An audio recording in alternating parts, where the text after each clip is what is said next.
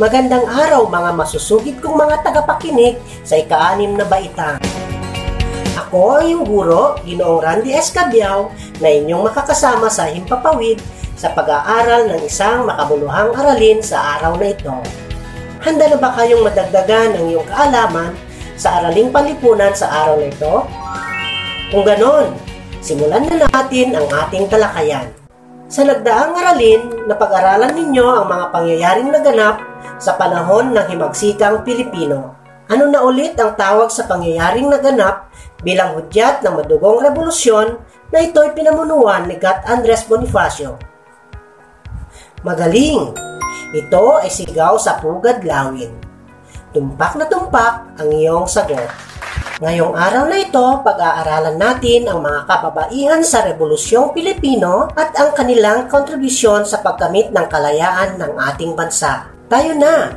Simulan na natin ang ating talakayan sa Himpapawid. Una sa ating kikilalanin ay si Gregoria de Jesus. Siya ay pinanganak noong ikasyam ng Mayo, 1875 ng ulirang mag-asawa na sina Nicolas de Jesus at Baltazar Alvarez. Siya ang asawa ng Supremo ng Katipunan. Sino na ulit ang Supremo ng Katipunan? Tama, si Andres Bonifacio.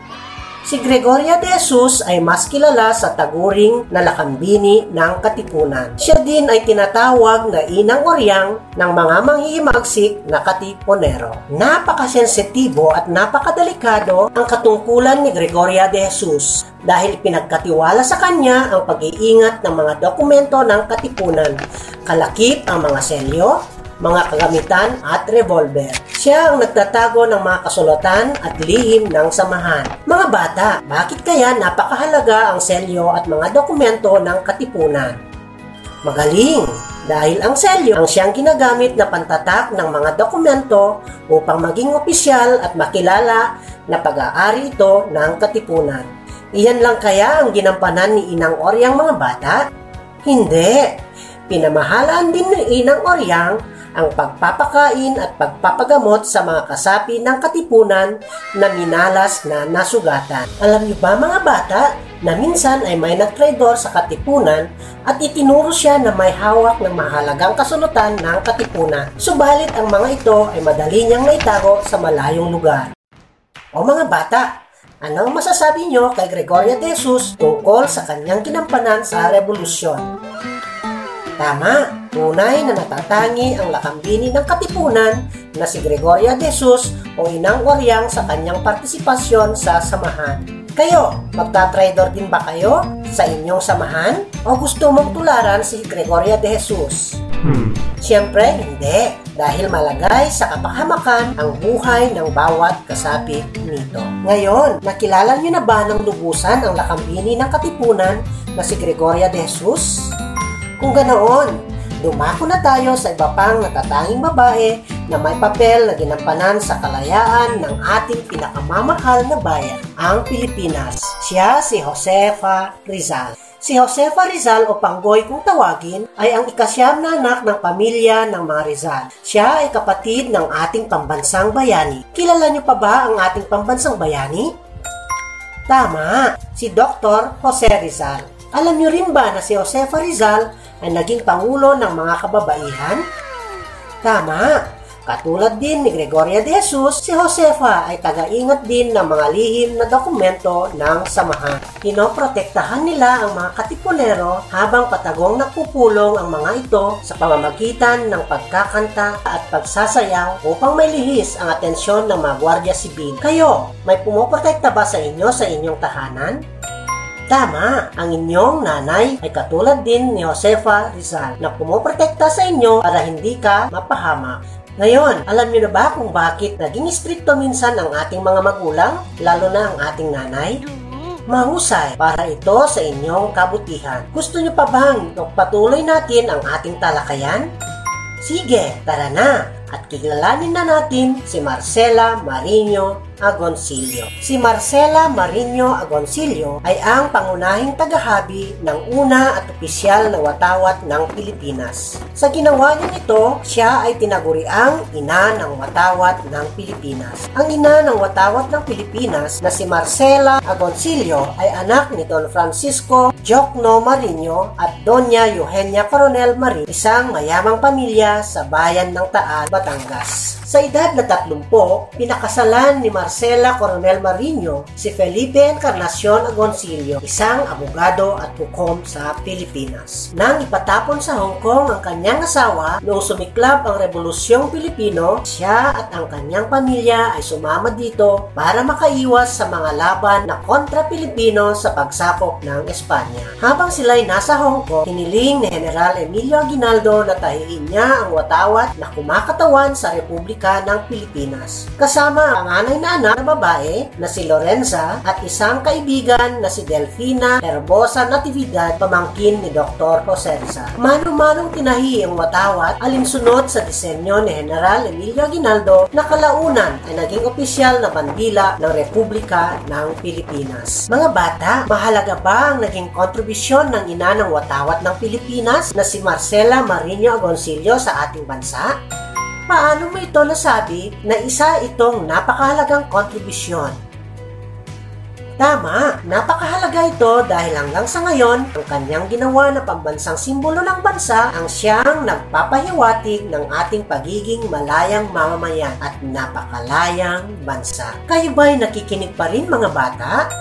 Dapat lang dahil isa na namang nakamamanghang babae ang ating kikilalanin mula sa Bulacan. Siya si Trinidad Perez Texon. Si Trinidad Perez Texon ay kilala bilang ina ng biyak na bato. Isa siya sa iilang kababaihan na humawak ng armas at nakipaglaban kasama ng kalalakihan sa revolusyon. Binansagan din siyang ina ng Red Cross para sa kanyang paglilingkod sa mga kasamang katiponera. Pagsiklab ng himagsikan, sinasabing kasama siya sa hukbo ni General Mariano Lanera sa pagpapalaya sa San Miguel, Bulacan. Siya ang nangasiwa sa bahay para sa may sakit at sugatan sa biyak na bato. Dahil dito, tinawag siyang ina ng biyak na bato. Subalit nilusob ng mga Espanyol ang kanilang kuta sa biyak na bato. Nang lusubin ng mga Espanyol ang kanilang kuta o kampo sa biyak na bato, ano na kaya ang nangyari kay Trinidad Texon? Namatay na kaya siya? Magandang kapalaran mga bata dahil matugumpay niya itong naipagtanggol kasama ng pangalawa niyang asawa na si Julian Alcantara at ilang kasamahan nito. Pero alam niyo ba mga bata na muntik na siyang mamatay sa isang madugong labanan sa San Miguel, Bulacan?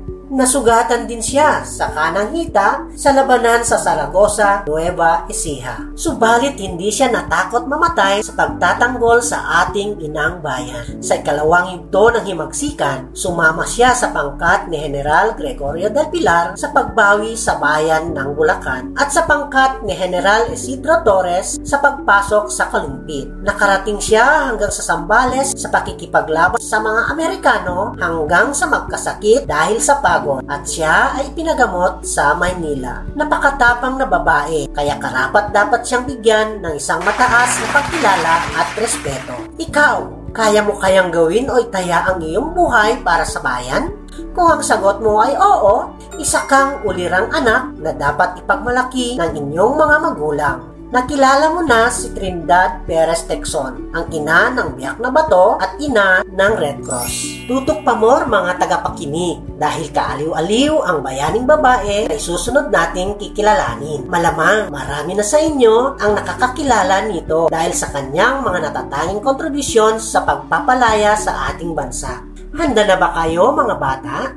Ayan, ang susunod nating bigyang pugay at pagre-respeto ay si Melchora Aquino. Si Melchora Aquino o mas kilala sa tawag na Tandang Sora at ina ng Balintawa. Mahirap ang pamilya ni Melchora Aquino, subalit sa pamamagitan ng sariling sikap ay tinulungan niya ang kanyang sarili na magbasa at magsulat. Pinalaki niya ng mag-isa ang anim nilang anak. Pitong taon pa lamang noon ng kanyang bunsong anak nang namatay ang kanyang asawa na si Fulgencio de Ramos, isang kabesa del barrio. Sa edad na 84, naipakita niya ang kanyang kabayanihan sa panahon ng revolusyon sa pagtulong sa mga katipunero na nakipaglaban sa mga mapangaping Espanyol. Si Melchor Aquino o Tandang Sora ang nagsilbing narse o doktor ng mga sugatang sundalo. Nagsilbi ding ospital o pagamutan ang kanyang tahanan. Dahil sa ginagawa niyang pagtulong sa mga katipunero, pinilit siyang magsalita laban sa katipunan. Ang tadhana ng bayaning si Melchor Aquino o Tandang Sora ay sadyang masakit dahil pinadakip siya ng mga pang-aping Espanyol at ipinatapon sa isla ng Marianas. Bumalik na lamang siya sa Pilipinas noong ikadalawamput tatlo ng Pebrero ng taong isang libo siyam naraan at tatlo. Sa panahong natalo na ng mga Amerikano ang mga Espanyol. Nagustuhan niyo ba mga anak ang mga ginawa ni Tandang Sora? Tama, ang edad ay hindi hadlang para makagawa ng kabutihan sa kapwa. Alam niyo ba na dahil sa mabubuting ginawa ni Melchor Aquino sa kanyang kapwa ay binayayaan siya ng mahabang buhay? Namatay siya sa edad na isang daan at pito. Wala na siya sa mundo, subalit siya ay naaalala pa rin sa ating puso. Naaalala pa rin siya sa pamamagitan ng pagpapangalan sa kanya sa isang lugar sa lungsod ng Quezon. Wow! Ang galing, di ba? Gusto mo rin bang maging pangalan mo ang isang lugar? Paano mo ito gagawin? Kung pa, gumawa ka ng kabutihan sa iyong kapwa na walang inaasahang kapalit. Gumawa ka ng isang bagay na bukal sa iyong kalooban. Ang ganda, di ba? Teka lang mga anak, huwag ka munang alis dahil meron pa tayong dalawang kapanabik-nabik na bayaning babae na dapat tularan. Uumpisahan na ba natin mga anak? Sige na, tara na, talakayan na. Ang susunod nating kikilalanin ay si Teresa Magbanwa na tinaguriang Visayan Joan of Arc. Ipinanganak siya noong ikatatlo ng Nobyembre taong 1869 sa Patotan, Iloilo. Siya ay isa sa maipagkakapuring Pilipina, ang natatanging babaeng general na pinatunayan na ang babae ay may angking kakayahan, tibay ng puso, katapangan at handang isakripisyo ang buhay kung kinakailangan. Nag-aral si Teresa sa Kolehiyo de San Jose sa Haro, Iloilo bago nagtapos bilang guro sa Kolehiyo de Santa Catalina sa Maynila. Nagturo siya sa iba't ibang bayan sa Iloilo hanggang sa madestino sa bayan ng Sara at mapangasawa si Alejandro Valderas, isang magsasaka. Nang sumiklap ang digmaan, punta siya sa kampo ng mga manghihimagsik na pinamumunuan ni General Perfecto Poblador upang umani Nagpakitang gilas si Nay Isa ng kanyang kakayahan sa pagiging asintado sa baril at sa husay sa pangangabayo. Namuno siya sa mga grupong gerilya at matagal na lumaban sa digmaang Espanyol at Amerikano. Nagpakita siya ng kakaibang tapang at pamumuno sa isla ng Panay. Nagbigay din ng tulong pinansyal si Teresa Magbanwa o Joan of Arc ng Bisaya sa kilusang gerilya sa Iloilo noong ikalawang digmaang pandaigdig. Ikaw, napahanga ka ba kay General Teresa Magbanwa o Inay Isa sa kanyang nagawa? Dapat lang, dapat lang nahangaan natin dahil kahanga-hanga talaga ang katapangan na taglay ng tinaguriang Joan of Arc ng Bisaya na si General Teresa Magbanwa. O ayan, handa ka na bang muli na makinig ng buong puso sa huli nating kikilalanin na isa na namang bayaring babae? Siya si Marina Dizon Santiago.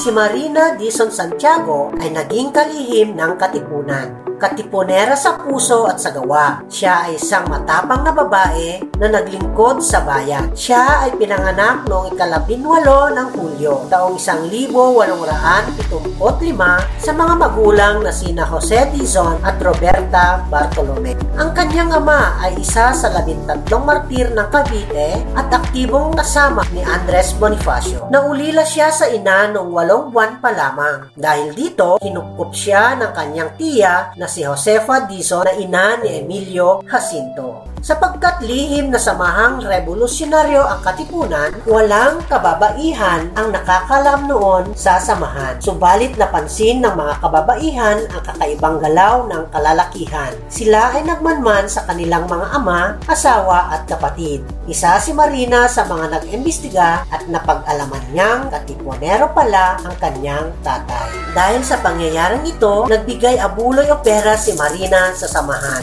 upang makabili ang mga ito ng mga sandatang pandigma. Naging inspirasyon ng samahan o katipunan si Marina sapagkat lubos nitong naunawaan ang mga layunin ng lihim na samahan. Alam niyo ba mga bata na isa siya sa mga kauna-unahang kababaihan na nagpatala sa katipunan? Siya ang laging nangunguna sa pag-aawit at pagsasayaw upang iligaw ng pansin ang paikot-ikot ng mga patrol. Sa inilalarawang panlabas na katuwaan, nasa loob ng lahat ang pangamba. Bakit kaya sila nangangamba o natatakot mga anak?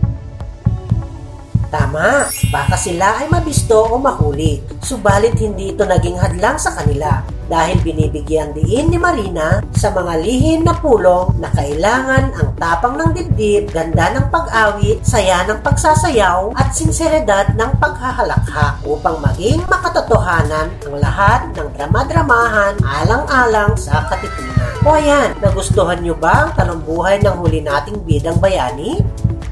Ano naman ang masasabi nyo kay Marina? Gusto nyo rin ba siyang tularan? Hmm, magaling. Marunong na kayong pumili ng mga taong dapat niyong tularan. Sa lahat ng mga kababaihang bayani na atin nakilala, sino ang bukod tangi niyong nagustuhan sa kanila? Maaari niyo bang ipaliwanag sa inyong sagutang papel?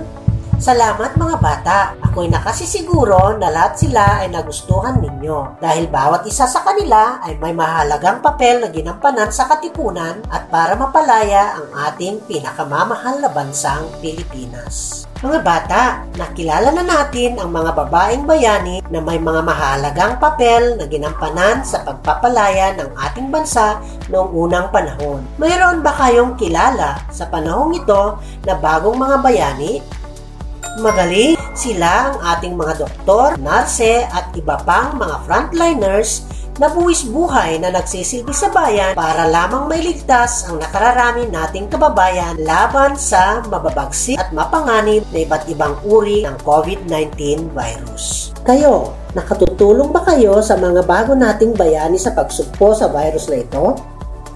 Paano niyo to ginagawa? Tumpak na tumpak ang inyong sagot. Nakututulong kayo sa kanila sa pamamagitan ng pagsusuot ng face mask at face shield, pagdistansya ng isang metro o higit pa kapag nasa matataong lugar.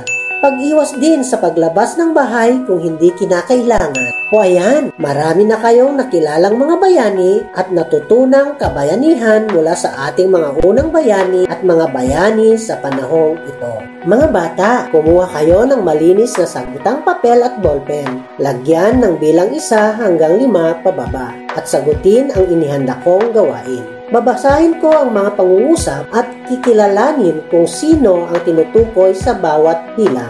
Isulat ang letrang A kung si Melchora Aquino, B kung si Gregoria de Jesus, C kung si Josefa Rizal, D kung si Trinidad Perez Texon, E kung si Marina Dizon Santiago, F kung si Marcela Agoncillo, G kung si Teresa Magbanwa. Bibigyan ko kayo ng tatlong segundo bawat bilang para isulat ang tamang letra ng iyong sagot. Handa na ba kayo mga bata? Unang bilang, kilala bilang lakambini ng katipunan. Pangalawang bilang, siya ang tumahi sa unang bandilang Pilipino na ginamit ni Pangulong Emilio Aguinaldo noong ikalabindalawa ng Hunyo taong 1878. Pangatlong bilang, bayani ng himagsikang Pilipino at kilala bilang ina ng biyak na bato. Pang-apat na bilang, siya ang natatanging babaeng general na lumaban sa Iloilo. Panlimang bilang. Siya ang laging nangunguna sa pag-awit at pagsasayaw upang iligaw ng pansin ang paikot-ikot ng mga gwardya sibil sa mga lihim na pulong ng katipunan. Iwasto na natin ang inyong mga sagot. Unang bilang, ang tamang sagot ay letrang B. Pangalawang bilang, ang tamang sagot ay letrang F. Pangatlong bilang, ang tamang sagot ay letrang D. Pang-apat na bilang, ang tamang sagot ay letrang G. Panlimang bilang, ang tamang sagot ay letrang E. Sa mga nakakuha ng apat at lima, binabati kita. Sa mga nakakuha ng tatlo at pababa, pakinggan muli ang ating aralin. Para madagdagan pa ang iyong kaalaman sa araling ito, hayaan niyong basahin ko ang isang orihinal na tula na isinulat ni Mitchell M. Alvaran tungkol sa kababaihan sa panahon ng revolusyon. Pakinggan ito ng buong puso at isulat ang mahalagang bagay na nagpapakita ng mga katangian ng mga babaeng katipunera.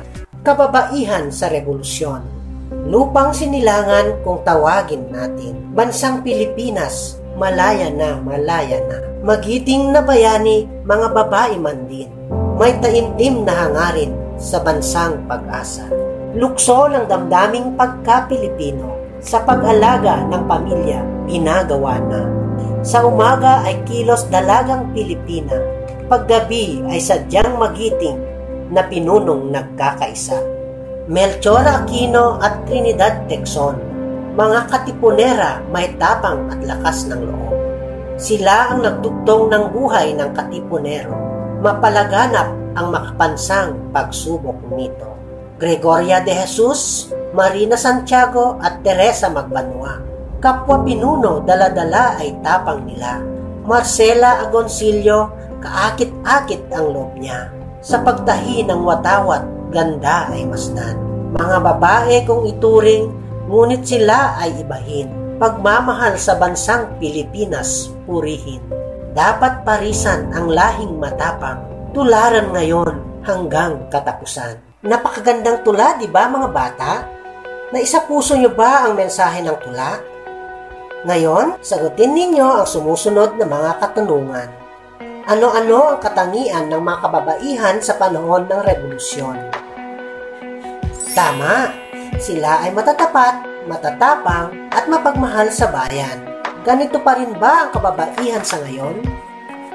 Tumpa, karamihan pa rin sa ating mga kababaihan ngayon ay ganito pa rin ang katangian, lalong-lalo na ang ating mga ina sa tahanan. Bakit naging mahalaga ang partisipasyon ng kababaihan sa panahon ng revolusyon? Magaling! Dahil sa kanilang husay na humawak ng dokumento, pera, armas, pag-awit at pagsasayaw ay matagumpay nilang naitago ang sikreto ng katipunan. Dapat bang tularan ang ating mga kababaihan noong panahon ng revolusyon? Sa anong paraan natin sila matutularan? Tama, sadyang napakaganda ang pinamalas nilang katapangan at pagmamahal sa bayan. Bawat isa sa atin ay maaaring makagawa ng sarili nilang paraan para matulungan ang ating bansa sa panahong ito. Ang pandemya sa ngayon ang nagsilbing aral sa bawat Pilipino na buhayin ang espiritu ng pagtutulungan o bayanihan. Mayaman, mahirap, babae, lalaki o anumang katanayuan sa buhay ay nagpakita ng kanya-kanyang paraan para tumulong sa ating kapwa at sa bansa. Sino-sino ang mga kababaihan na may mahahalagang partisipasyon sa revolusyon? Ano-ano ang kanilang mahahalagang partisipasyon o kontribusyon sa Revolusyong Pilipino? Tama! Ilan sa mga kababaihang ito ay sina Gregoria de Jesus, nagtago ng lihim na dokumento ng Katipunan. Josefa Rizal, nagsilbing pinuno ng kababaihan sa Katipunan. Marcela Goncillo, nanguna sa pagtahi ng unang bandila ng Pilipinas. Trinidad Texon, nakipaglaban kasama ang mga kalalakihan. Melchora Aquino, nagsilbing manggagamot sa mga sugatan. Teresa Magbanwa, naging kumander ng mga gerilya sa Iloilo, Marina Dizon Santiago, kauna-unahang babae na nagpatala sa katipunan, nangunguna sa pagsasayaw at pag-aawit. O ayan mga bata, lubusan nyo nang nakilala ang ating kababaihang bayani na may mahalagang partisipasyon sa revolusyon. Kaya dapat nating isabuhay at isagawa ang ipinamana nilang kalayaan para sa ating lahat. Magbigay nga kayo ng limang palakpak kung sang-ayon kayo. Ngayon, ilabas ang inyong kwaderno at ibigay ang naging kontribusyon ng magigiting na kababaihan sa panahon ng revolusyon upang makamit natin ang kalaya. Isulat ang sagot sa kwaderno. Bibigyan ko kayo ng tigisang minuto sa bawat bilang upang maibigay ang sagot. Handa na ba kayo? Una, Gregoria de Jesus. Pangalawa, Josefa Rizal. Pangatlo, Marcela Agoncillo. Pang-apat, Trinidad Texon. Panlima, Melchora Aquino. Pang-anim, Teresa Magbanwa. Pampito, Marina Santiago. Unang sagot, siya ang tagatago ng mga dokumento ng Katipunan. Pangalawa, lingkod bilang Pangulo sa lupon ng mga kababaihan. Pangatlo, tumahi sa unang bandila ng Pilipinas. Pangapat, isa siya sa ilang kababaihan na umawak ng armas at nakipaglaban kasama ng kalalakihan sa revolusyon. Ang lima, pinakain at ginamot niya ang mga katipunero sa bahay. Panganim, siya ay natatanging babaeng general sa Iloilo. Ang huli, ang kauna-unahang babae na nagpatala sa katipunan. Ayan, tapos na ang iyong pagsusulit. Kung nakakuha kayo ng lima at mataas, binabati ko kayo dahil tagumpay ang iyong pakikinig at pinasasaya niyo ako para gumawa muli. At kung kayo naman ay nakakuha ng apat at pababa, inaanyayahan ko kayong makinig muli sa podcast na ito. O di kaya, sagutin nyo ang ikalabing apat na pahina sa inyong module. Huwag kayong mawalan ng pag-asa, kundi pag-ibayuhin pa ang inyong pakikinig sa susunod nating pagsasama-sama. Muli, ako ang inyong body sa ere na nagsasabing, habang may buhay, may pag-asa. At ang taong di sumusuko, ang siyang nagtatagumpay sa buhay. Paalam!